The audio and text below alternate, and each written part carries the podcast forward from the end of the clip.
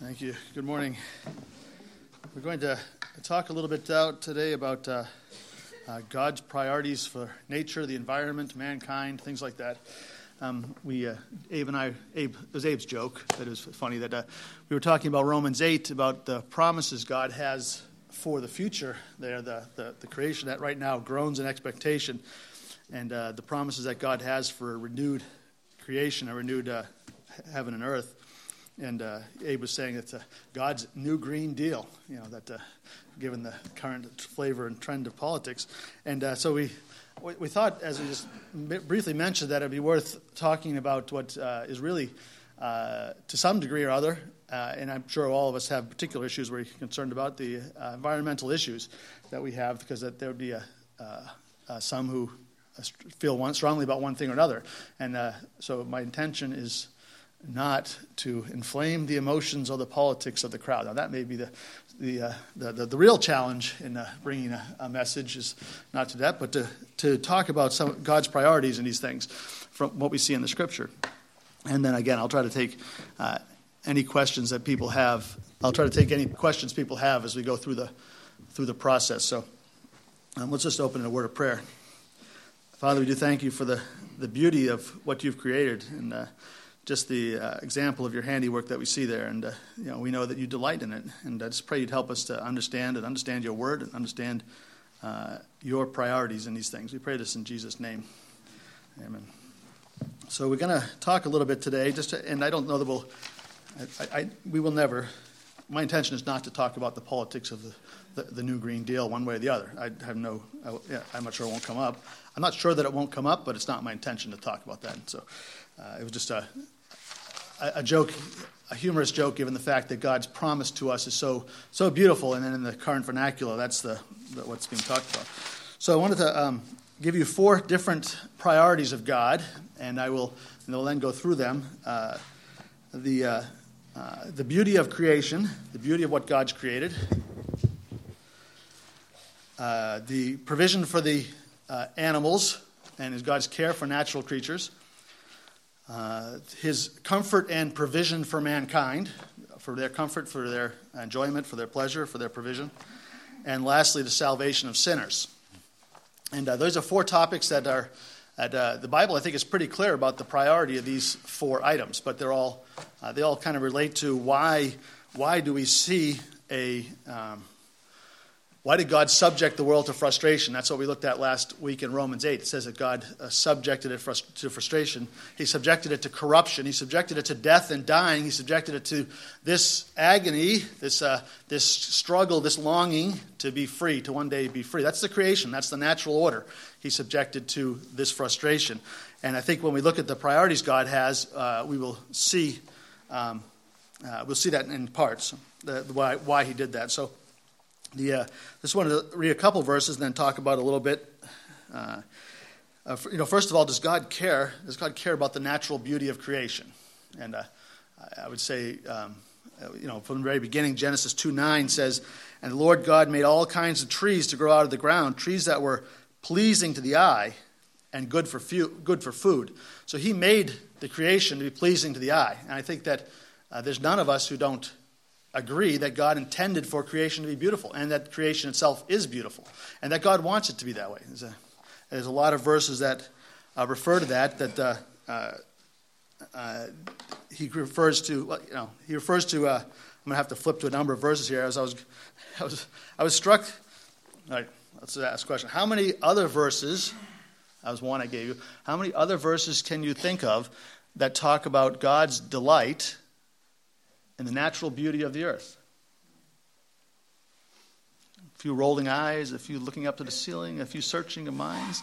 There are, but you, you must confess that they don't readily, a list doesn't readily jump to your mind. We read uh, Isaiah 35 last week, and God talks about the restoration of the land, the, the, the desert blooming, and those things. And probably if I were looking for a few, I'd start, I'd start there in Isaiah. That's a beautiful passage. I can think of a, I can think of a couple others I could touch on, but it kind of had to I kind of had to search the scriptures in order to find a list of things. This is Psalm 19, talking about the beauty of uh, the heavens and the sun and how it rejoices. You know, really a picture of, of Jesus Christ coming forth, the champion, coming forth from his pavilion rejoicing to run its course. I mean, but, the, but actual God's delight and the natural beauty.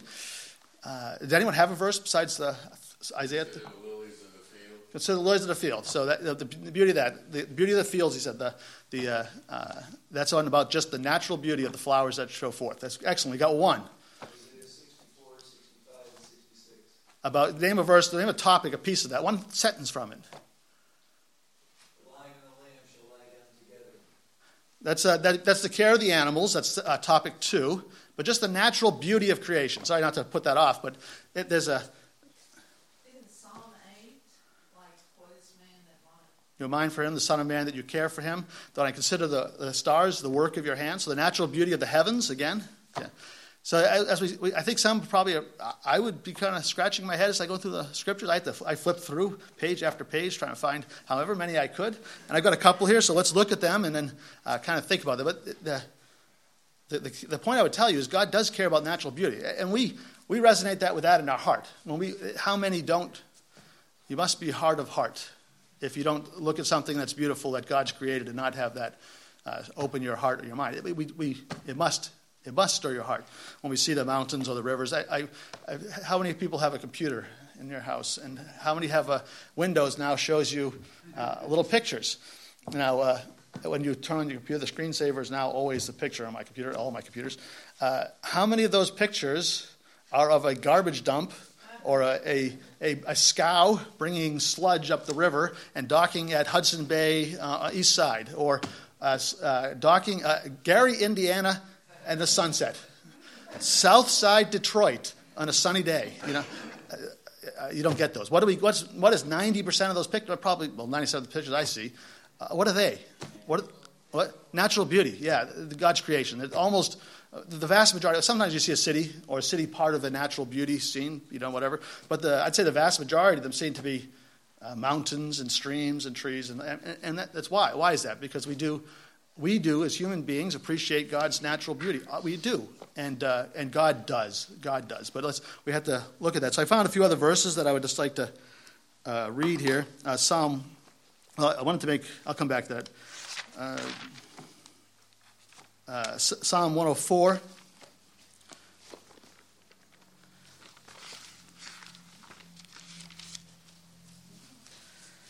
Uh, verse 10 He makes springs pour water into the ravines, it flows between the mountains. They give water to the beasts of the field, and the wild donkeys quench their thirst. The birds of the air nest by the waters, they sing among the branches, and the wa- the wa- he waters the mountains from his upper chambers. The earth is satisfied by the fruit of his work. And uh, Psalm 107. Uh, he turned the desert into pools of water and the parched ground into flowing springs. And there he brought the hungry to live, and they founded a city where they could settle. Uh, Isaiah 35, we read that last week. Uh, the desert and the parched land will be glad, and the wilderness will rejoice and blossom. Uh, Psalm 60, uh, sorry, Isaiah 60,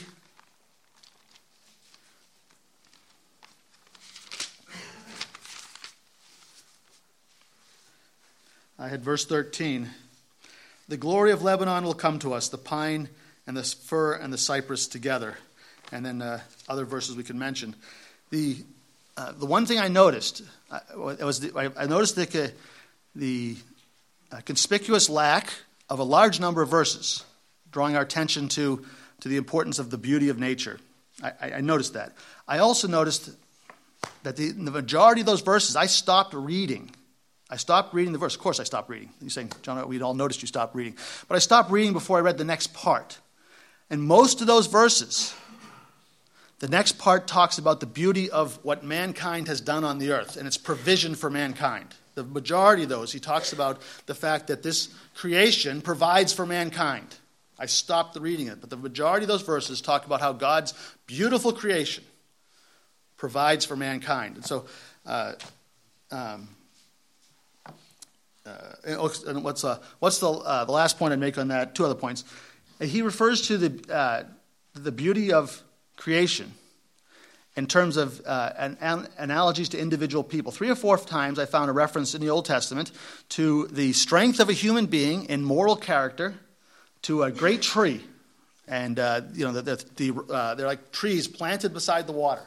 that yields its fruit in season, Psalm 1, and others. That, that something great and natural in beauty and strength is God's picture to us of what the, a righteous man is in difficult circumstances. He doesn't give way before the, before the difficulties. He stands his ground. We see that again presented in different ways in the New Testament.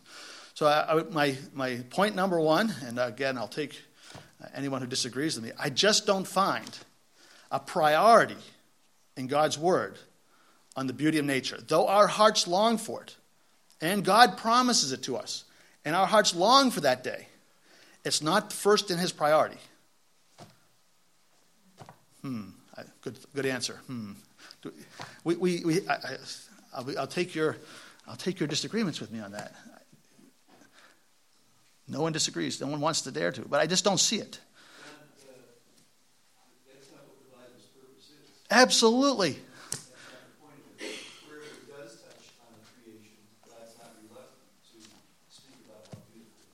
I agree, absolutely. And he puts it in our hearts. Our hearts long for that beauty. I'm not disputing that. And I'm not disputing the value of stewardship. I'm not disputing the value of caring for it. I'm not disputing any of those things. But I would say that the, that higher than God's care for the beauty of the world is his care and provision for the animals. Okay, he says that. And so, how much does God care for the animals? Uh, can anyone give me a verse? The sparrow is not concerned. Yeah, the sparrow. He, he, the heavenly Father feeds them. They don't sow or reap, a store away in barns, but God provides for the sparrows of the field. I think the earth's beauty is just it, it's a tool that God uses to draw us. I mean, when we, as a believer in house, we made that connection with beauty. As seeing the Rocky Mountains or great, you know, you know, even in our entertainment, even in ski slopes, or as we have been overseas or whatever, you take great gondola rides or whatever. You look through the mountains and you just you, you can be in awe of God. You can look look at the earth as enjoy its beauty, but realize it's a tool to point and it does. It, the, the, beauty of the nature points to God. It's clear that the created things point to the fact that there is a God, and it, it, is, it stirs our hearts. I don't, I don't mean to minimize that. I just, I, as Phil said, I want to kind of show what I think God's priorities are. So there's, there's a half dozen verses that talk about God's provision for the animals that I could find. Uh, you know, the righteous man cares for the needs of his animals. You know, God provides for the sparrows. He watches over, in Job, he watches over the things that the natural creatures do and others we could find. That God, God wants the animals to be cared for. He does. And he, he cares for them. But if you stretch your mind and look through the scriptures, you, you have to say, hmm, I just don't see that as a priority. What would, I'll say this humorously, but it's true. Uh, what is the primary purpose of animals in the Bible that we see more, uh, more hundreds of times? Sacrifice. Work. Work. Food. That's it. One, two, and three. If you look at the number of references to the animals and the creatures that God's given, it's work, food, and sacrifice. That they have a purpose, and they have a purpose to serve uh, mankind and, the, and, God's purposes. That's what they were created for. He does care for them. It's not uh, he says he does. He says it. He doesn't have to say 500 times that he cares for them, but he does care for them. But his priority is on the, on the creation, is that God set the creation up to serve mankind. That's clear. And if you, the, third point I would make, and we're almost done with our four points, so we'll have plenty of time to discuss this at the end, is uh, God's provision for mankind. Okay, the, the God's description of the beauty of creation. The most of the references I found in the Old Testament. I can read a few of them here in a second. Most of the references I found in the beauty of creation is in its provision for mankind. So let's, uh, what is, the, what is the beauty that he holds out before the people of Israel of the promised land? It's a land of milk and honey. That, I mean, that's probably maybe 15 times, 10, 15 times. He promises them it's a bountiful land. You'll have plenty to eat, you'll have plenty of provision he, when, when those verses I stopped at where he described the natural beauty, if you follow on, it says he provides grain on the fields and grass for the flocks he, and, and spacious land. It's a beautiful land. It provides for you. And we, we all right, so uh, Genevieve, she's not here today. She's organizing the camping trip, right? There'll be plenty of natural beauty on that camping trip. There'll, there'll be mosquitoes. There'll be There'll be ants. Uh, there'll be birds probably nesting in the trees over our heads. Uh, you know, on our picnic over our picnic tables. Uh, there'll be uh, uh, bugs. What else we have out there? Probably worms on the ground. We'll maybe find a snake or two. Who knows? There'll be plenty of natural beauty. Um, I, I, didn't see the list of Genevieve's camping trip, extremely long. And how many of us, how many of us are going to uh, go on that camping trip and, uh, and sleep on the ground uh, without a mat and maybe pull some pine needles over us to keep warm at night? No, I'm bringing the tent or the camper or something because I'm not going to leave civilization uh, behind me. So I only say that because uh, uh, not all of you signed up for the camping trip to enjoy God's natural beauty. We, we comfortably enjoy it. I've, I've driven by Winton Woods many times, and I, I, and I look at it and I say, well, I wonder why I have never once in my entire life seen anybody walking in the woods at Winton Woods. I've seen thousands of people on the trails. I, have, I always look at the woods as I go by. It's like, all these beautiful little hills. In fact, it's kind of open compared to uh, many woods that I see. It's actually kind of open in the woods. Some of the others are just thickets, and you can never walk through it. But Winton Woods, it's actually kind of open. How, has anybody ever seen anybody walking through the... You've seen somebody. I've seen, okay, I want that too. Uh, how, many, how many people have you seen? Was it... Your kids. You've seen your own kids. You kick them off the trail and them go run in the woods backyard, in your backyard, you've seen this. That's, not, that's pleasantly close to civilization. Uh, plenty of my kids have gone in the woods of our backyard. Our backyard woods is about uh, 600 square feet or something. You could, uh, you could fit it in these first three rows here.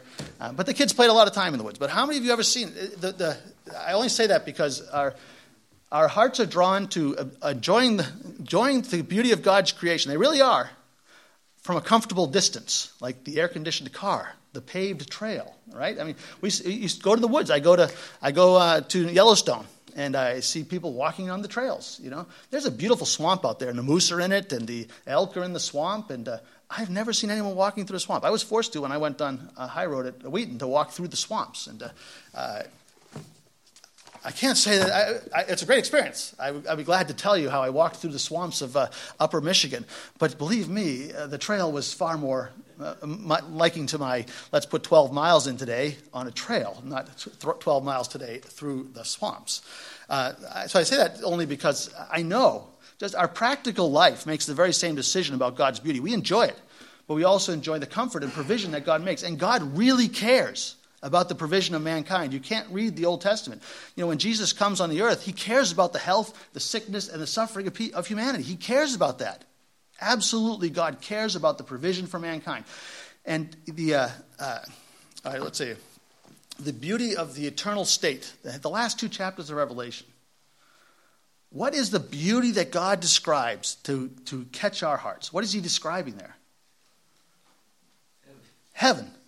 The eternal, our eternity with God. And what are some of the things that God describes in there for us to, to entice our hearts? Walls of jasper. Walls of what? What are the walls of, though? What are the, what are the walls? What are, they, what are they referring to? What are walls around? A city. Okay?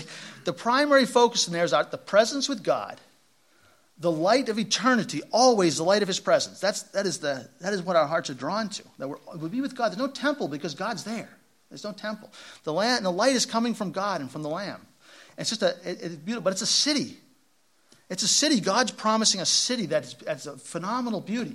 And it, it, it, strikes me that we as humanity, and we prefer to live together in groups. We really do. We prefer, I know you may say, man, I wish I had five acres out in the uh, past, um, up 40 miles from now. Just, you want to get five acres 40 miles from here, 80 miles from here. It's not that hard to do. You can do it. But, uh, you know, there's a, there's a lot of. Why do we want that five acres? I would like to put a pickup truck over there and pull the camper over here and maybe have a place for a garden. You, know, you can do the stuff you can't do on my one eighth of an acre, maybe it's a quarter acre. My very small little lot, I can't, could never put a camper on it. I couldn't put a, I, my garden is about the size of one of these rows of pews here that, uh, you know, I can't grow 40 acres of beans. Not that I would ever want to, but I, I can't do that. And so you think of this, the wide open space you'd like to have, but the, you know, uh, the, the America is very different fundamentally different than the rest of the world and the way we do our, our society.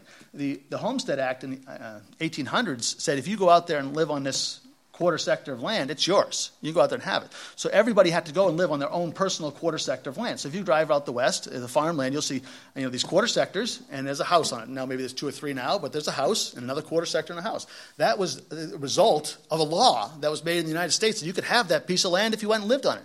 But you go to the rest of the world, very, very rarely do people uh, historically live on a, big patch of land and have their neighbors quarter mile away, half mile away. The vast majority of the world lives in a village, and around that village are the fields, and you walk the quarter mile out to your field, particular field, do the work for the day, and walk back into the village where the people are. That's just the way humanity is, is, is, is geared, the way He created us, that we like to live in societies and groups.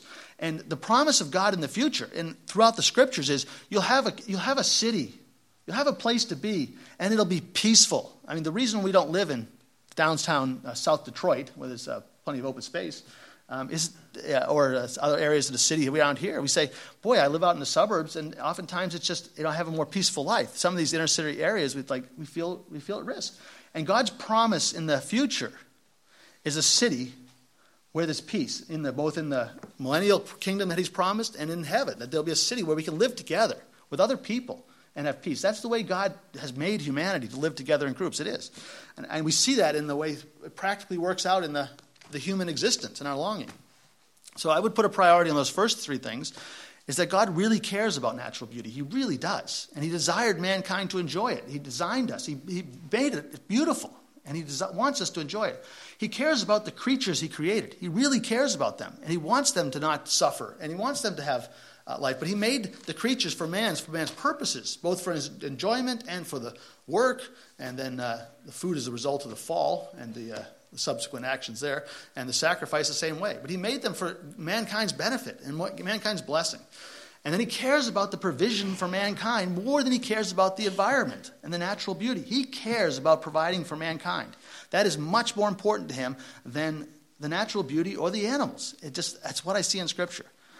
But more than any of those, more than any of those, God cares about the salvation of humanity.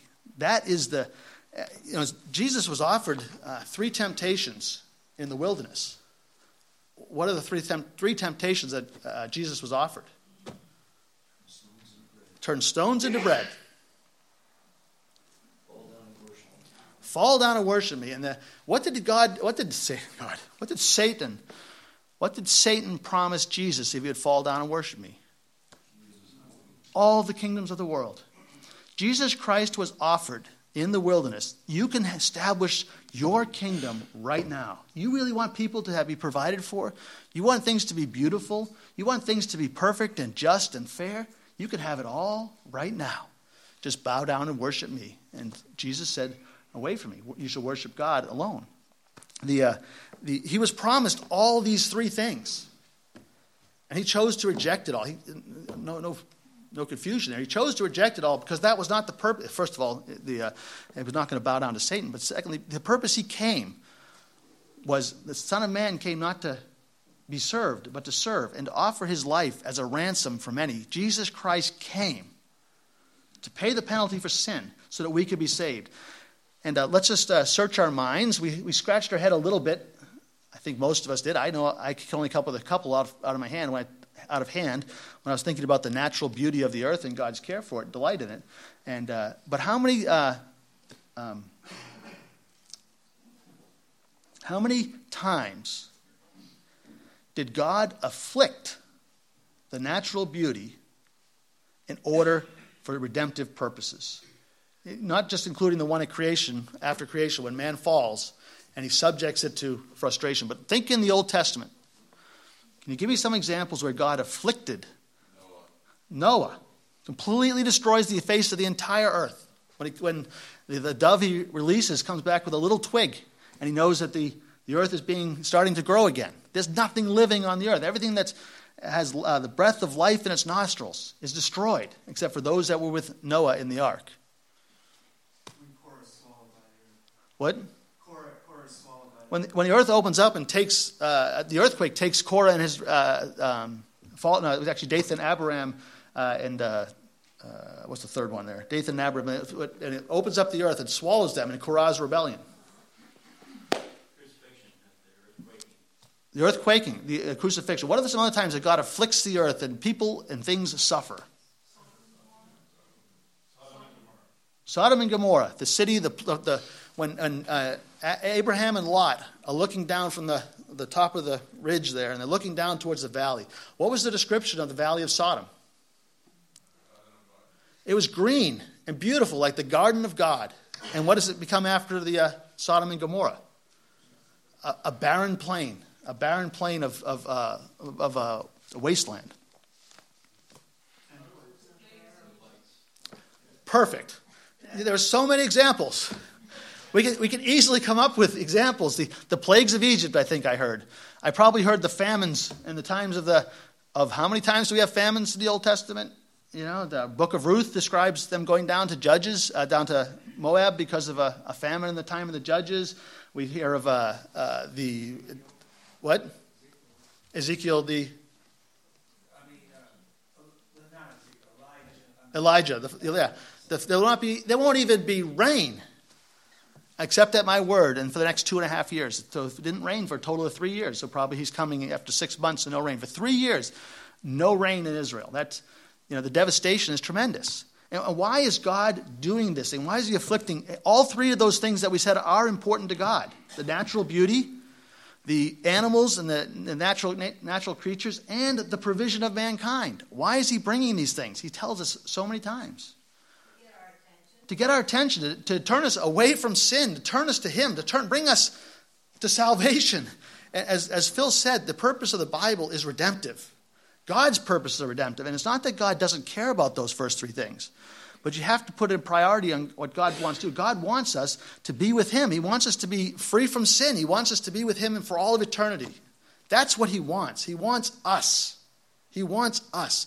And though He loves the natural beauty, and I, I can't we are created in His image. If we, if we all of us are drawn to that, even, even Microsoft recognizes that we're drawn to natural beauty and not to their computer. You know, if their computer shows us natural beauty, we're, we're more likely to buy Windows software because the pictures are of, of mountain streams and, uh, and alpine slopes and, uh, uh, and uh, drawn to that. If even Microsoft can recognize that, that's not too hard to recognize, but that's what they bring us on their screensavers. You don't want to see a, a, a picture of a of mankind's destruction of the, of the environment. You don't want to see a, a house or something. A few of them have buildings in them, but usually it's a beautiful, the buildings in some bucolic scene of, of uh, pastoral lands and, and uh, mountains edges or something like that. So uh, I'm going to take some questions now as we talk about this.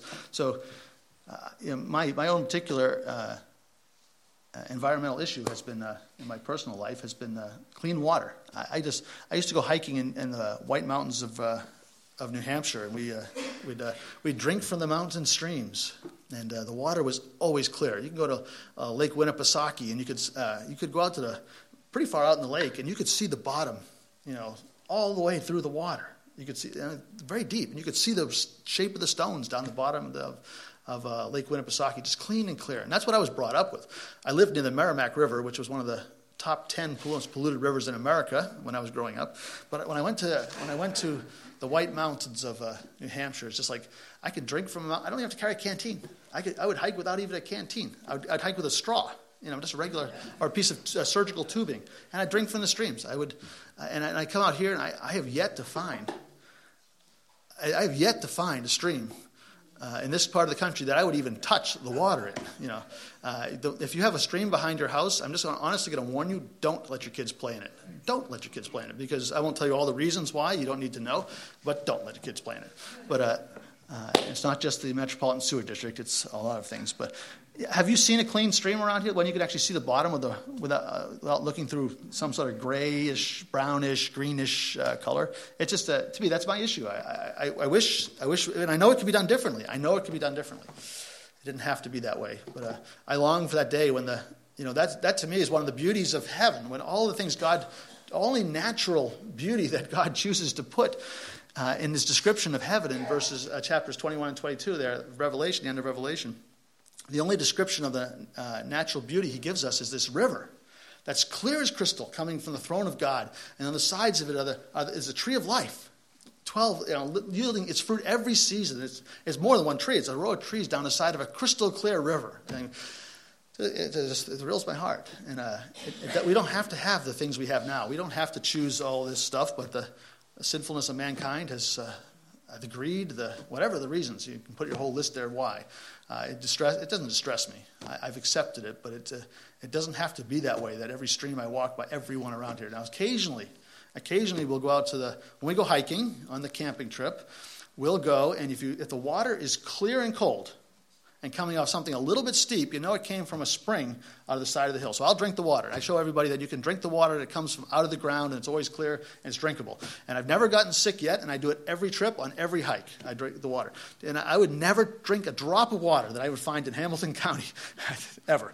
Anyway, that's a long story there to say to say that, uh, that that river that's clear as crystal just uh, thrills my heart to think of the natural beauty. But God's desire is He is willing, He is willing to afflict all of nature, all the creatures, all of humanity for the purpose of redemption. That He would bring us to Him. That he, we would we would see our sin.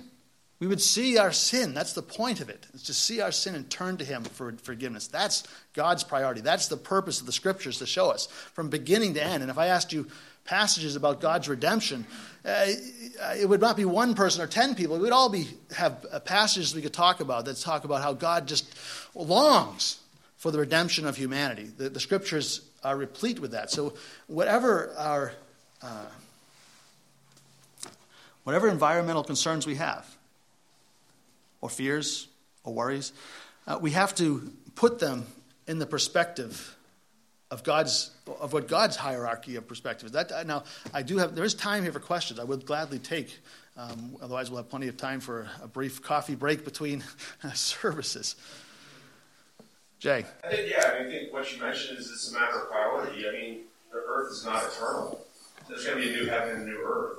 So, what is eternal? God is eternal. We're going to be we're eternal beings. So someday it's like that's what's the priority. Yeah, it's, it's, an, it's a new, there'll be a new creation, right? The salvation of souls, exactly. Exactly. So it's not like, yeah, I mean, someday, yeah, I mean, if you take care of creation, that's good. It's very good. I mean, it, but the priority is salvation of souls. And like, and I would just add one note to that is like when missionaries go out, you know, the, the, the primary thing that we long for them to do is, is bring mankind. They go to these absolutely degraded areas, and the, the suffering around them sometimes is just is just ama- beyond beyond the squalor, you know, uh, is just beyond contemplation, this, this, the human suffering. And yet their, their, their purpose and goal is to bring the gospel of Jesus Christ. And, and our hearts should rejoice in that, that the fact that uh, that's where the, the, uh, the effort of the church is, is to, is to do what God wants, is that to bring souls to him. I saw a hand right, but uh, I think Abe's hand was up first, then, then Chris, you're next. Did you have your hand up, Abe? No, I must have seen, uh, did I see your hand? It was just Chris. All right, go ahead, Chris. Well, um, I was just saying, I think the, the primary objective that you shared from the scripture is obviously God loves humanity and his plan for salvation. I mean, that's the argument there. Uh, I think there is some danger in terms of establishing priorities based on lack of mention or specific things, right? Because I think that's the. Excellent point. So, on every one of these, I, I, I actually grabbed a verse that shows that God has a higher priority. So uh, just to make sure that, you, yeah, thank you, Chris. I, will pay you later for that one. Uh, in terms of the, uh, you know, our, our love for, for beauty that surrounds there, there is a command for us to rule over and take care of it, that we don't, for instance, in your camping trip, you won't go there just to not appreciate it overly. You, you'll, you'll leave it hopefully better than you found it. Hopefully. We always try to, yes our little campsite is cleaner, and uh, the grass may be a little trampled underfoot, but. Uh, Inherent in that, then, our Christian testimony should be to not pollute. So that, that's number one. Then. Second thing, then, is there's a danger there. Attention seems to be drawn from some Roman for that they, the enlightenment of humanity is that they worship the created things rather than the creator. Uh, and so there, there seems to be this fine line in terms of that love and care or created beauty that surrounds it versus our primary purpose of the creator. So again, it's, uh, a tension, but I think that's how our testimony yeah, so, uh, to those who didn't hear, uh, Chris's point was twofold. One, the, and I, I, I, disagree slightly on the first point that God doesn't tell, set the priorities there. I think it's, in my mind, what I read in the other verse, some of which I didn't share, God clearly has a priority, that He cares more about the provision for mankind than He does about the beauty of nature. He clearly does. And He clearly cares more about salvation than He does about the other things. I know, I know you're not arguing about that one. And that He, it seems to me, and I tell you, this is the one if you want to find a dispute, that He cares more for the animals than He does for the uh, the natural beauty. I, I, think I see that in a couple verses. I can read them. Uh, he, he, talks about the creation providing for the animals, and he talks about his own care for the his own care for the animals.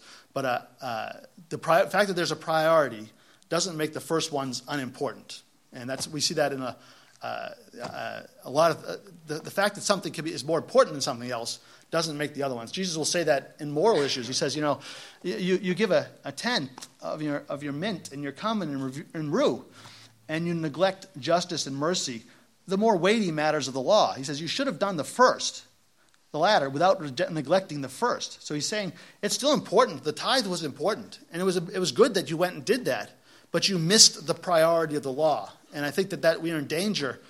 We, are, we can be in danger of missing the priority that God has in the scriptures, which seems very clear to me. He cares about the salvation of souls. He cares about the provision of mankind. He also cares about the natural beauty and the, the, natural creatures. He does, and he cares about it. And uh, to say that he doesn't, because this one is so much more important, would be wrong. He does care about those things. And the uh, other point, uh, the other point was that, uh, um, oh, that uh, we have to da- and the danger is that we put the creation over the creator that we, we look at the natural beauty we look at the created things and then we worship and uh, serve them which you know our societies societies throughout the world have done through since the since the fall. They've put the creation and the created things above uh, above god or made them god. Cliff?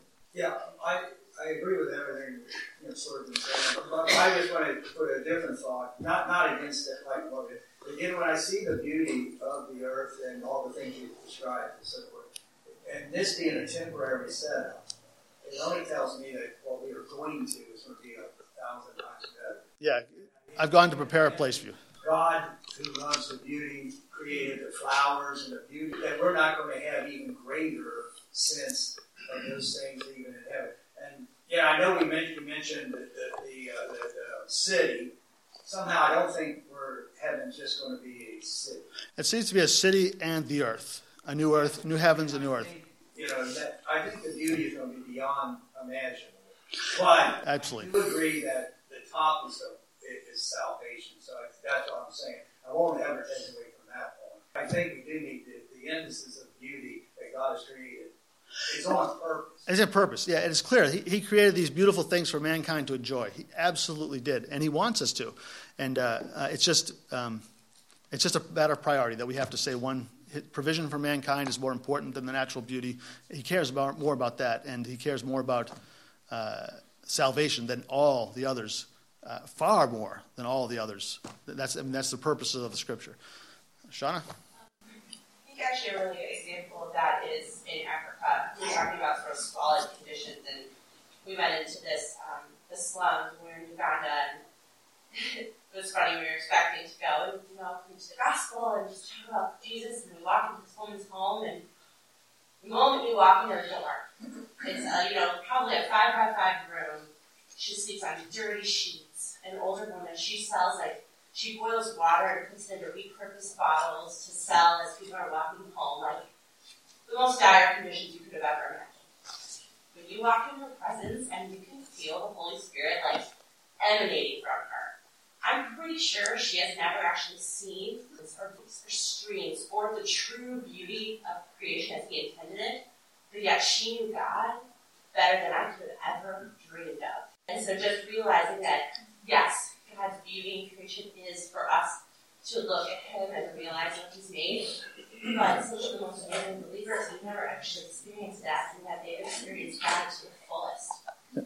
Thank you very much, Shauna. That the, that the, the, beauty, the, the beauty that a soul has can, can radiate when having been saved, even in those desperate and squalid situations. It's a, it's a tremendous testimony to the power of God and the, the salvation that He's given us. It's a, and that, that's, as I said, that is what uh, we long for our missionaries to do with those people. We commend them to this work. We support them to bring the gospel to people whose, whose life, whole lifetime is going to be suffering. And that's unlikely to be changed just because the gospel comes.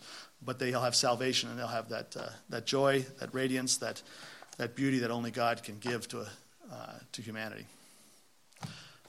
That's a we'll close in prayer. Father, we thank you for the care that you have for us, that you, you would send your son to die uh, a painful, torturous death at the hands of wicked men to, who conspired against him. Uh, and he did that, he endured that so that we might have uh, an inheritance, that we might be saved, that we might have a, a beauty uh, in Christ and a joy uh, incorruptible. And uh, we just thank you that for all that you've done for us. And we just pray that we would. Give your Son all the honor and glory that he deserves for the, the, the payment he made for our sins. We pray this in Jesus' name.